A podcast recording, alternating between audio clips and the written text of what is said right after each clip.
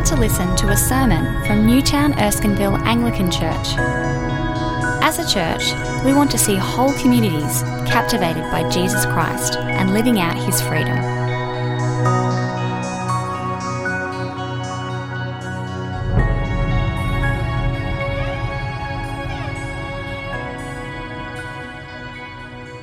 Hi everyone, my name is Lily and I'll be reading from the Bible for us. Um, we're reading from Mark chapter 16, which is in the leaflets that you got as you came in.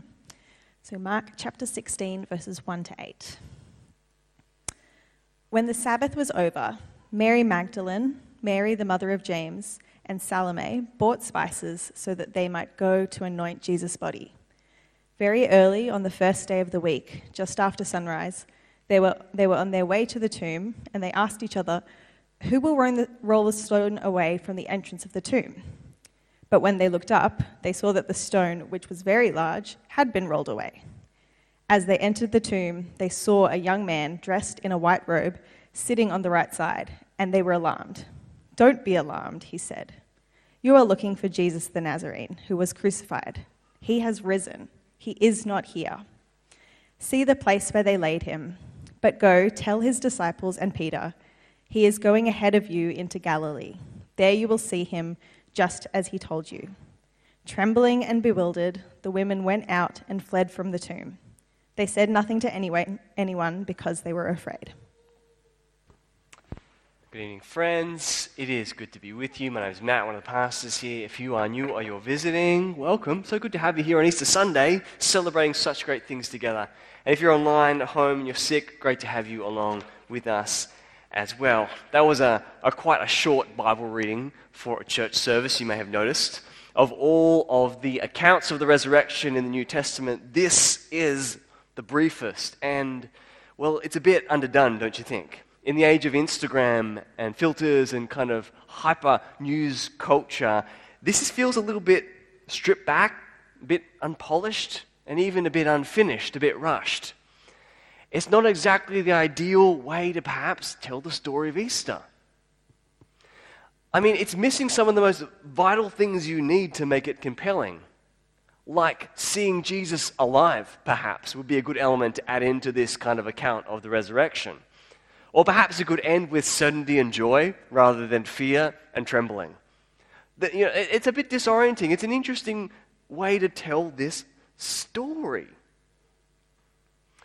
What it does really is it strips us back to the bare reality of Easter and leaves us with a lot of questions.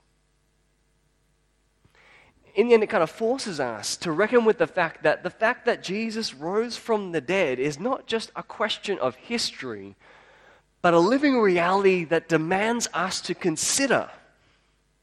That's why Mark has left his ending so unfinished. The, to force us to reckon with it in the present, to make sense of it, which is very difficult, isn't it? The story of the resurrection of Jesus, it defies our categories. It bursts the bonds of our imagination. It, it doesn't really fit neatly into the way we see our world. And so it's not very easy to handle. But at the same time, I think perhaps at the moment our culture is longing for things to burst the bubble of our imagination just a little bit. Katherine May, writing in her book Enchantment about some of her realities of life after the pandemic, reflects on the, the, the smallness of her world. She says this There's been a yearning in me that I'm only just beginning to understand, a craving for transcendent experience, for depth, for meaning making. This life I have, this life I have made is too small it doesn't allow enough in. Particularly after the pandemic and the hemming in that we've experienced. Some of the magic of life is kind of sucked out of things. If you're looking for something to burst the bounds of your imagination and to give you the transcendence perhaps you're lacking, then the resurrection of Jesus is it. And my prayer is that would burst the bounds of, of your vision this evening. Three things I want to say about it to help you understand the bewildering resurrection of Jesus. The first one is this the resurrection of Jesus is actually concrete not otherworldly, particularly in the way that Mark tells it. It doesn't feel like a piece of myth or a piece of fantasy or just a piece of storytelling. Let me show you how that works. In this account, we begin with the women on their way to the tomb. Mark chapter 1, uh, Mark chapter 16, verse 1. When the Sabbath was over, Mary Magdalene, Mary the mother of James, and Salome bought spices so they might go to anoint Jesus' body. Very early on the first day of the week, just after sunrise, they were on their way to the tomb. Now, this story starts without the expectation of a miracle. This story starts with the reality of a dead body that is going to start smelling and needs to be anointed with spice as a last homage, as a last act of love and devotion and honor. Here are three women not going expecting a miracle, but expecting to find a dead body. There's no other reason they're going than to honor him in this way. The only hint in this opening of what is coming is in that wonderful laboring on the time of day very early on the first day, just after sunrise, just as the sun is peeking above the horizon of the dark. That's a beautiful metaphor for the whole resurrection of Jesus. The piercing divine light of life that breaks through the deep darkness of even the cross of Jesus Christ, bursting death forever. But the women on their way to the tomb aren't expecting the overturning of death. In fact, as they go there, they don't even know how they're going to get into the tomb. Did you notice that? And they asked each other, Who will roll away the stone from the entrance of the tomb? I love this. They're, they're on a mission, but they don't actually know how they're going to complete the mission. Right? You, you know this, right? If you've suffered a deep grief yourself, the fog of grief. These women have lost someone they love dearly who's been wrenched from them, tortured, and executed. You can forgive the fog with which they walked to the tomb. But this is their reality. And literally, what enters into the story at this point is something very substantial and concrete, and it's literally heavy. It's a stone. They don't know how they're going to move it to get in.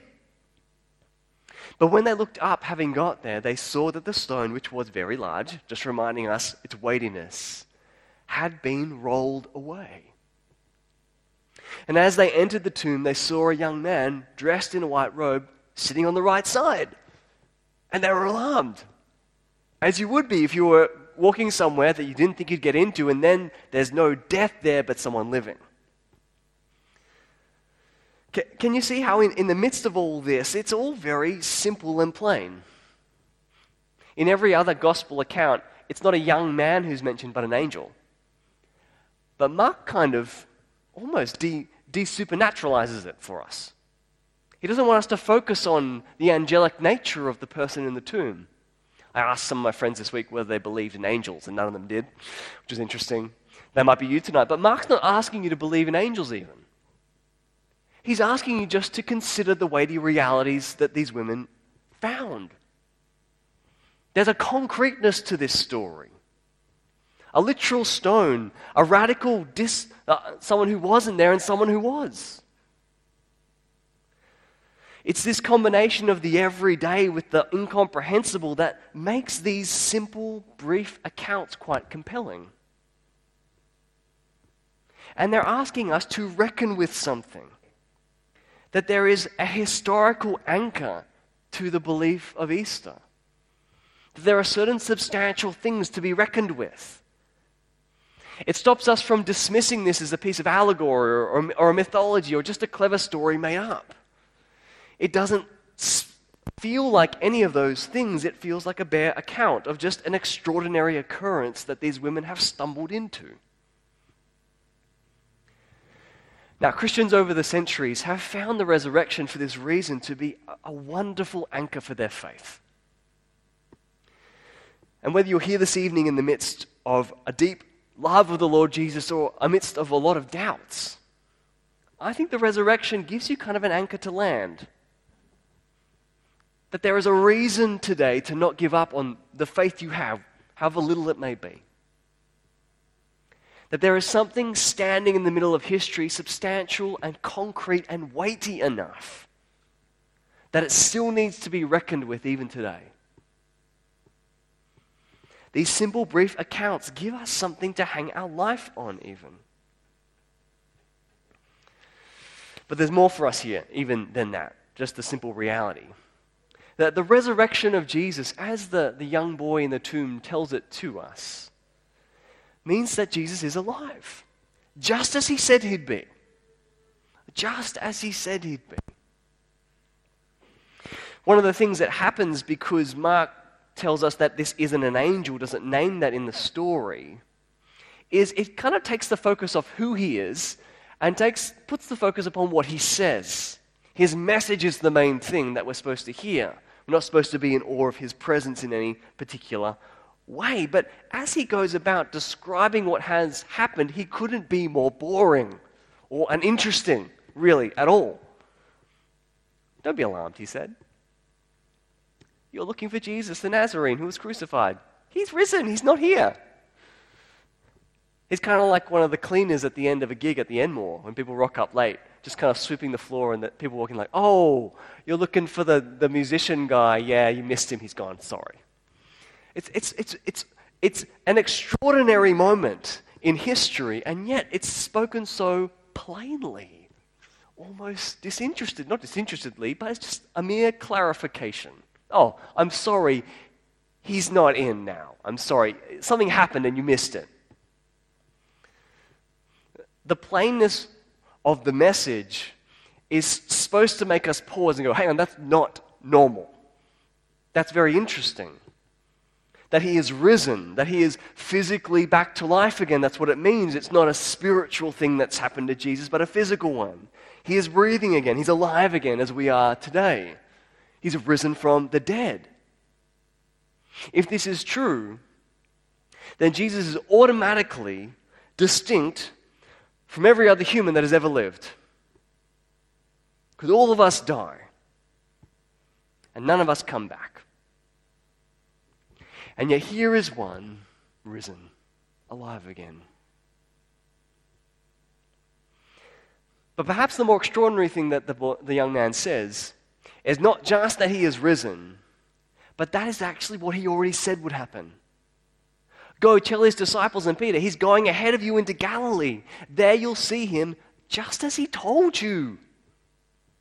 Just as he told you. Didn't you think this would happen? It's literally been a few days since he told them this. In the Garden of Gethsemane, he said this to them You'll all fall away, Jesus told them, for it's written, I'll strike the shepherd and the sheep will be scattered. But after I have risen, I will go ahead of you into Galilee.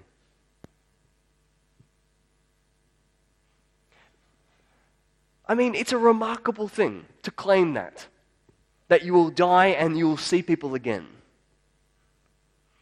And this simple telling of the facts by the young man in the tomb is actually a radical affirmation of Jesus. Jesus, who's not present in the story except for his words.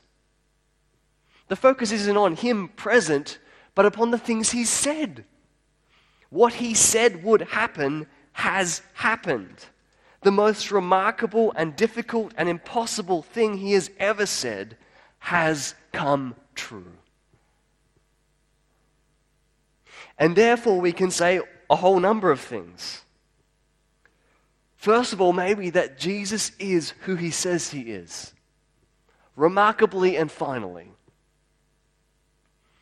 that the word of those who executed him, those who put him on trial, those who condemned him to death, those who considered him nothing, that those words are all null and void. Jesus has not been and will not be defined by the actions of any human, but only by what he says about himself. The resurrection of Jesus rejects all claims on him, but what he says about himself. And so is a radical affirmation of his extraordinary and distinct nature, and on how every promises of him and every vision he has of God is true. This is, I think, the bewildering center of the resurrection account. I think this is why the women are so disoriented at the end. Because if this is true, if the message they have heard is true, then there has been a radical rupture in the very heart of the universe. The resurrection comes with this bewildering truth and glory. Did you notice what the, the women say at the end? What happens to them? They're told to go and tell Peter and the disciples to kind of pass on the message. What do they do instead? Trembling and bewildered, the women went out, they fled out from the tomb, they ran away, and they said nothing to anyone because they were terrified. This is not the way to end a resurrection account. You should end with joy, maybe crying, lots of happiness, perhaps shouting, right? With joyous certainty, not with fearful fleeing. But maybe their response is accurate if the young man is right. If Jesus is who he says he is, then lots of things are now true. Jesus' radical claim that God loves sinners and failures and outcasts is true that God in Jesus is ending all human oppression and spiritual oppression is true. That God in Jesus is healing the world of all the curse and illness, unrolling and unfolding death is true. That He can forgive the sins of anyone is true, and that the, that the path of power is laid through service and sacrifice is also true that he brings about the kingdom of God and eternal life is true. So many radical things come true if the resurrection is true. Do you know the last thing that Jesus affirmed about himself when he was on trial, before he was condemned and then executed? What was the last thing he radically affirmed? It was this. This is when he's on trial. Again, the high priest asked him, Are you the Messiah?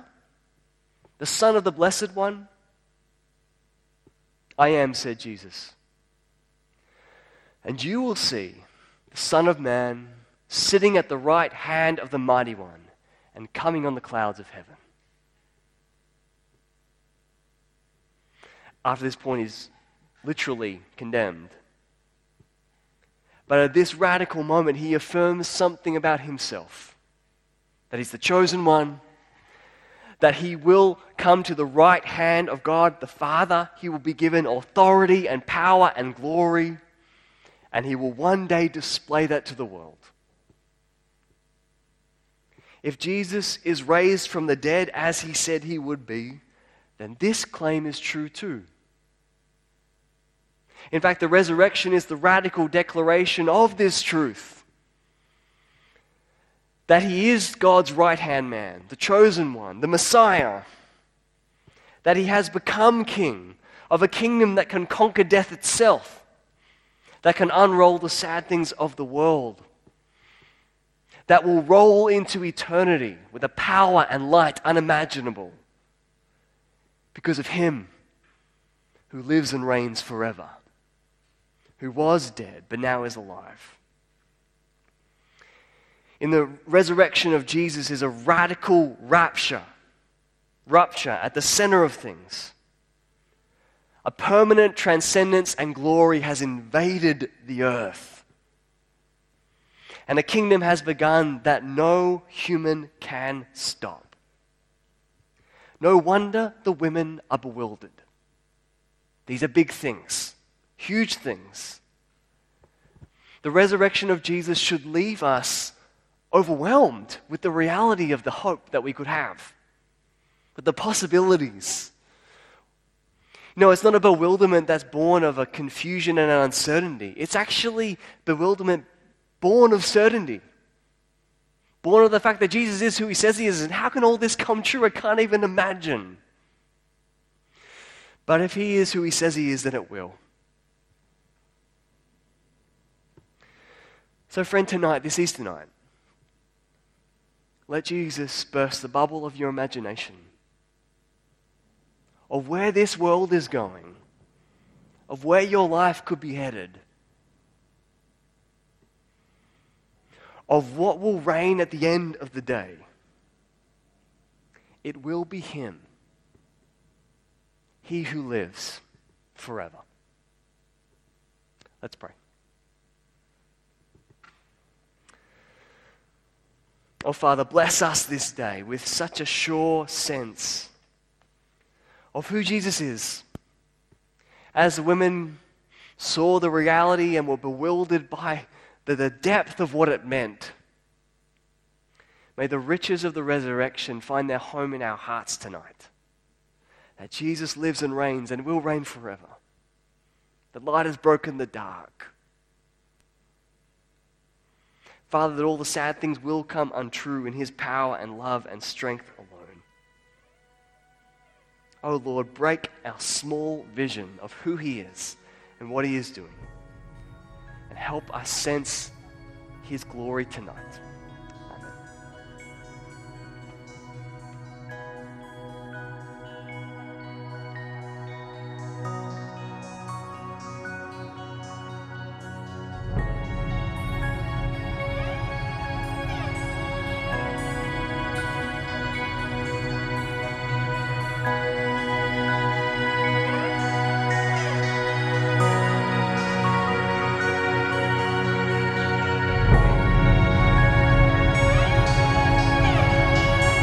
Thanks for listening to the Newtown Erskineville Anglican Church podcast.